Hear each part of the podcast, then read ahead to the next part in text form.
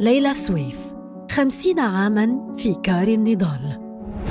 في حفل أقيم في بدايات نوفمبر تشرين الثاني الماضي احتفاء بنيل المحامي والسياسي زياد العليمي حريته بعد سنوات من السجن في قضية الأمل وبينما كان ابنها علاء عبد الفتاح يواصل إضرابه الجزئي عن الطعام وقفت الدكتورة ليلى سويف تتفاعل بسعادة مع حدث لا تعلم متى ستهنأ هي أيضا به. وسط ما يبدو اصرارا على الاستمرار في تغييب ابنها الكاتب والمبرمج والسجين السياسي الذي حرمتها الزنزانة منه لأعوام. أمام الحبس لا تزال الأم صامدة مقاومة. ترفض كل ما تراه ضد الحرية. وتدعم بإنسانية مطلقة أي مظلوم أو صاحب حق فيما قد يبدو غريبا من أي أم يفترض أن تلهيها مخاوفها على ابنها عن أي شيء آخر. لكن هذا لا ينطبق على الدكتورة ليلى سويف الأستاذة الجامعية وعالمة الرياضيات ومناصرة الحريات التي ربت ابنائها على المشاغبة في سبيل العدالة. التي ألقاها رصيف 22 في بيتها بعد أن اطمأنت على صحة علاء وكسره الإضراب عن الطعام. في أعقاب انهيار صحته أثناء منع التواصل معه خلال قمة المناخ. معايشة المتاعب. وقت الاحتفال بالعليم كان علاء في زنزانته مضربا عن الطعام احتجاجا على مخالفات ضده. بقرار كان مفاجئا للأم التي لم ترد إلا بدعم الإبن. الحقوق والحريات بالنسبة إليها ليست مواقف تعلنها أو تطالب بها السلطات بل مبادئ وقناعات تطبقها على نفسها قبل الجميع. ما باخدش موقف من أي حاجة. ولادي بيقرروا يعملوها طالما فكروا فيها. ما هياش كده حاجة يعني طالما فكروا فيها غير إن أنا اساندهم تطبق الأم مبدأها الذي قررته مع زوجها المحامي الحقوقي والمناضل الراحل أحمد سيف الإسلام وتدعم أولادها الثلاثة علاء ومنى وسناء رغم الخوف عليهم. وذلك بناء على خبراتها السابقة. وما تعرضت له على مدار أعوام من أزمات قالت عنها ما كنتش حوصل للنهاردة لولا حاجة أساسية بعملها إني بغلوش على مشاعري ولما بيطلع لي مصيبة زي دي كل اللي بفكر فيه المهام المفروضة عليا. دي طريقتي في التعايش والبقاء. أكتب المشاعر ما ببصش عليها بدور على مهام. دي هكذا تخطيت وفاة هكذا تحملت وفاة سيف هكذا يعني هكذا تحملت كل الأحداث يعني هكذا اتعلمت أتحمل كل الأحداث اللي موجودة في حياتي. إنه موضوع إن أنا أقعد أفكر وأحس وخالص ما بديش نفسي فرصة. هذا التكنيك لم يأتي فقط بالخبرة بل ومن خلال تربية أسرتها لها. ليلى سويف ابنة الأستاذين المهمين والمثقفين الرائدين الدكتور مصطفى سويف رائد الدراسات النفسية والدكتورة فاطمة موسى الملقبة بأم المترجمين. كبرت على حكايات الأسرة عن وفاة جدها وجدتها عام 1956 بينما هي رضيعة مع والديها أثناء مهمة علمية لهما في إنجلترا. في وقت لم يكن السفر فيه امرا سهلا. وكما تدرب والداها على التكيف مع البعد والفقد تكيفت هي أيضا.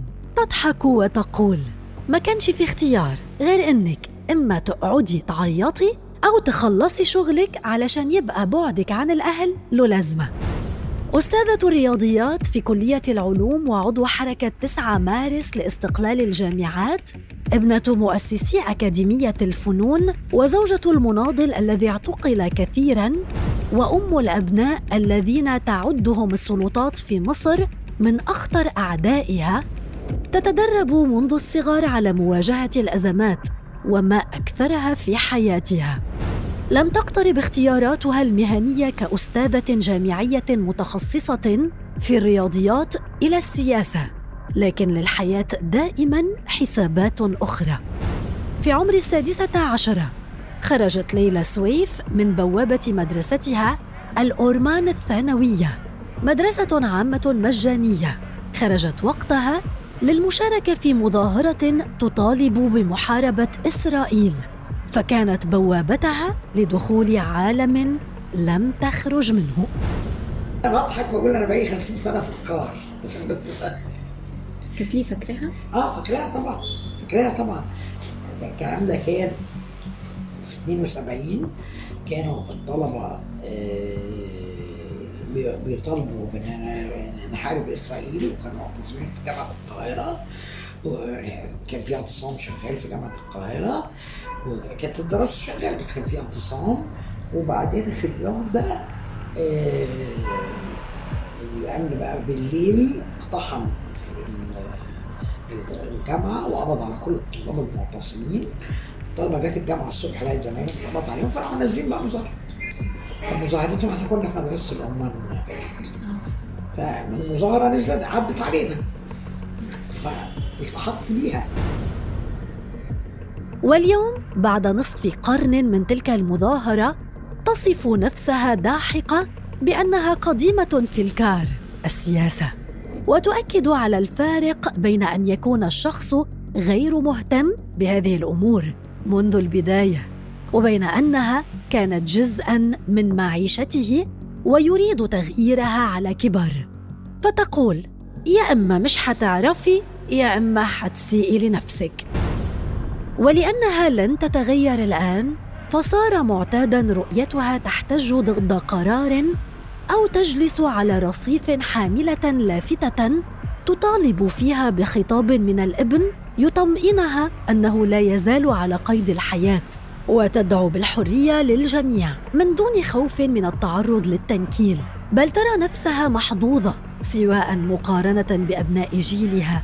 ممن سجنوا أو بعلاء وأقرانه ممن تناولت مآسيهم في مقال بصحيفة نيويورك تايمز تحت عنوان ابني ليس بمفرده. ملايين الشباب ارتكبوا جريمته. ولارتكابه جريمة البحث عن الحقوق والحريات سجن الابن وصار يعاني وأسرته من مضايقات. أبرزها أن لقاءاته المتباعدة بالأسرة مقيدة بحاجز زجاجي سميك لا يصل بينه وبين الواقفين على الجانب الآخر منه إلا كابينة ولا تتاح له معهم إلا نصف ساعة من ذلك اللقاء الذي لا تلامس ولا أحضان فيه مرة كل شهر.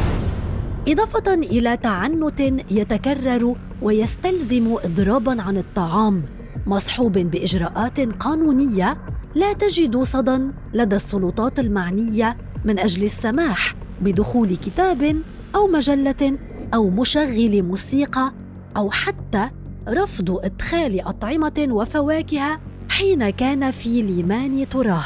فكانت الأم تلقيها في سلة المهملات لتمرير الزيارة على خير.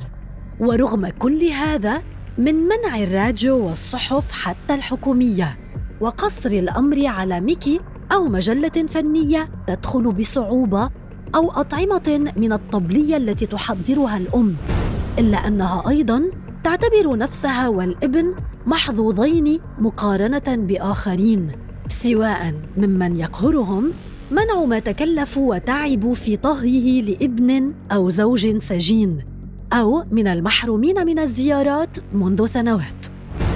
في عائلات شافتش ولادها بقالها بالست بالخمس والست سنين. يعني من 2016 تقريبا ما بين 2016 و 2019 الزيارات اتقفلت على اللي كان شديد واحد العقرب وأجزاء كبيرة من القضايا اللي موجودة في شديد اثنين ودلوقتي حتى بعد ما نقلوهم بدر واحد وبدر ثلاثة برضه الزيارات خبرة النضال. تزور الأم علاء السجين السياسي الذي حاول مع مئات الآلاف الآخرين مناهضة الديكتاتورية حتى قبل 2011 سائرا على خطى أبيه وأجداده ووالدته منذ كان أبواه طالبين جامعيين في السبعينات.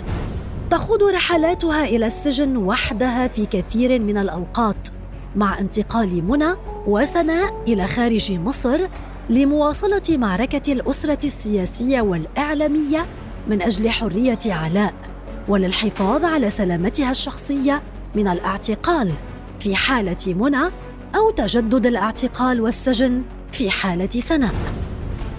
تستعين ليلى على الرحلات الأسبوعية للطلبية وساعات الانتظار الطويلة من أجل الجواب بكتاب أو معضلات رياضية تسليها ورفقة الأصدقاء أحياناً وذكرى زواج لا يزال في نظرها قائماً رغم وفاة الزوج عام 2014 زواج ليلى سويف وأحمد سيف الإسلام لا يزال مستمراً ليس فقط لما يبدو من كتاباتها في معلومات حساباتها على فيسبوك أنها متزوجة وليست أرملة لكن لأن هذا ما تراه بالفعل رغم التغيير في الأوراق الرسمية حيال شريك عمرها.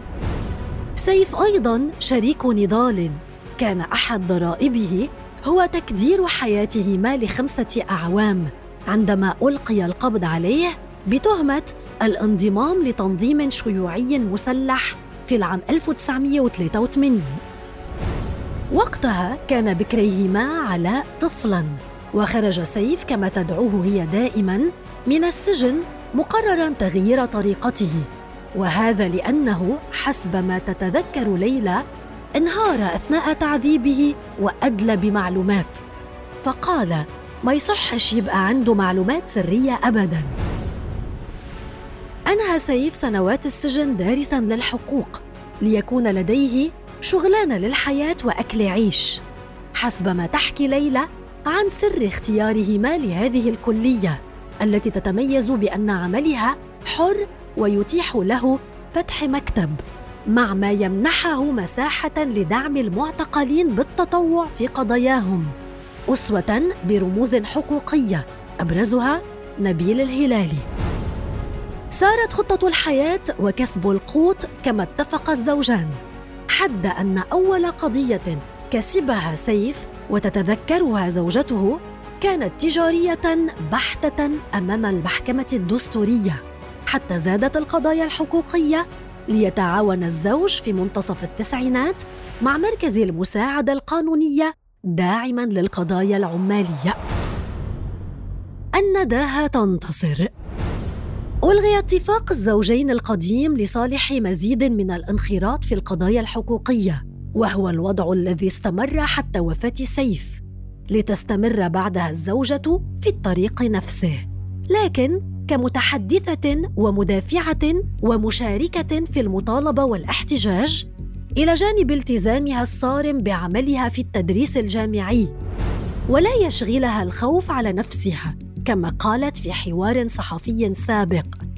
أنا في الرابعة والستين من عمري ولم أعد أخشى ما يمكن أن يحدث لي. هذه السيدة الستينية الأم لثلاثة أبناء طالتهم يد السلطات بعنف ولم يقرروا الانسحاب ولو تجنبا للمضايقات والاتهامات بالخيانة والعمالة.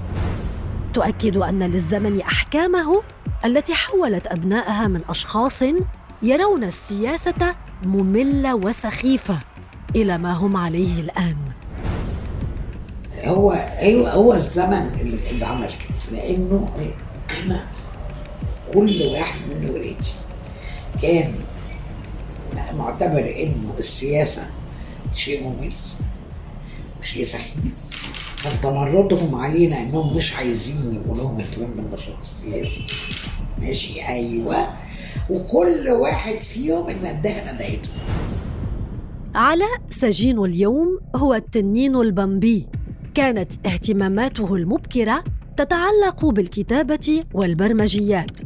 في عشرينياته بات أبو مجتمع المبرمجين الأحرار في مصر وكذلك حمل رغما عنه لقبا سخيفا في رأيه لم يحبه وهو أبو المدونين. مشاركة علاء المبكرة في المظاهرات كانت في صفوف الصحفيين للتغطية تحت اسم صحافة المواطن حتى استجاب للنداهة في يوم 25 مايو أيار 2005 المعروف باسم يوم الأربعاء الأسود.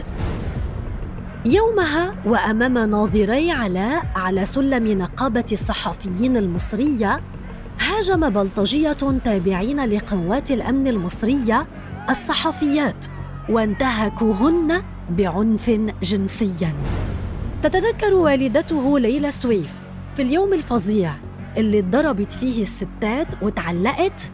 موقفه تغير وبقي بيساهم مش مجرد بينشر. ثاني الأبناء منى. المتخصصة في العلوم هي نفسها من استجابت للنداهة بعد أحداث استقلال القضاء. بينما كانت استجابة سناء ثالث وأصغر الأبناء بعد ثورة يناير.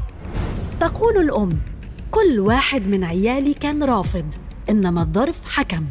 وفي الأوضاع الحالية على مستوى العالم مش بس بمصر. صعب جدا تبقى إنسان عنده قلب ورجلك ما تنجرش.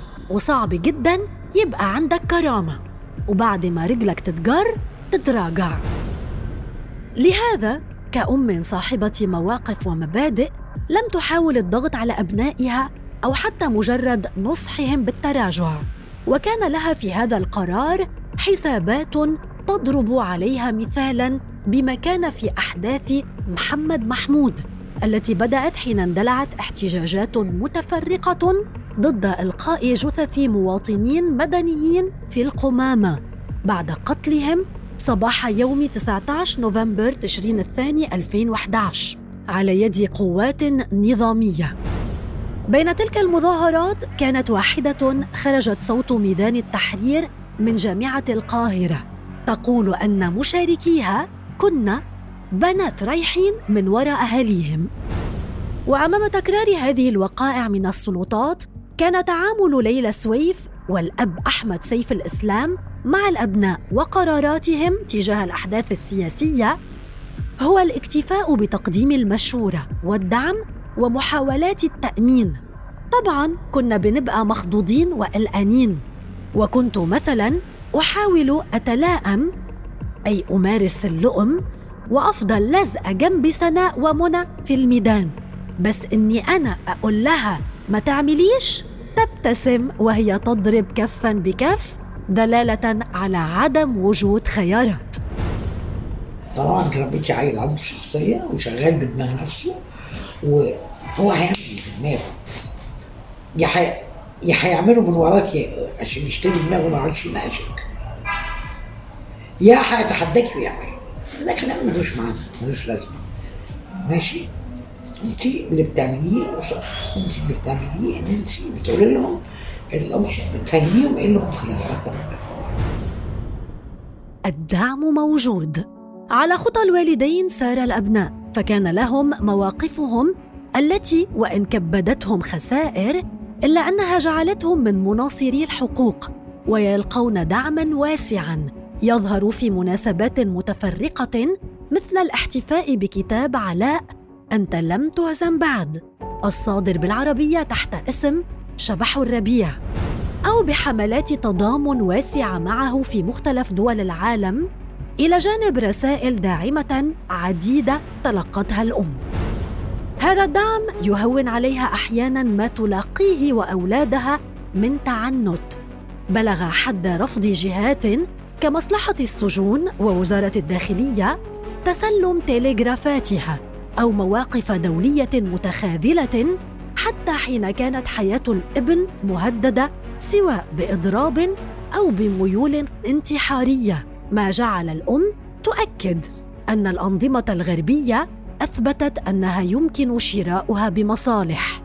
مستدعية في ذلك قضية ريجيني ليكون قرارها علشان كده الواحد بيوجه خطابه بالأساس للرأي العام يحسبوا حكوماتهم هذه الحكومات هي التي شارك ممثلين لها في كوب 27 في كوب 27 الحدث الدولي الذي نظمته مصر ولم يغب عنه علاء وقضيته سواء من خلال إثارة قضية حريته في اللقاءات الرسمية أو الوقفات التضامنية مع المعتقلين وفي القلب منهم علاء.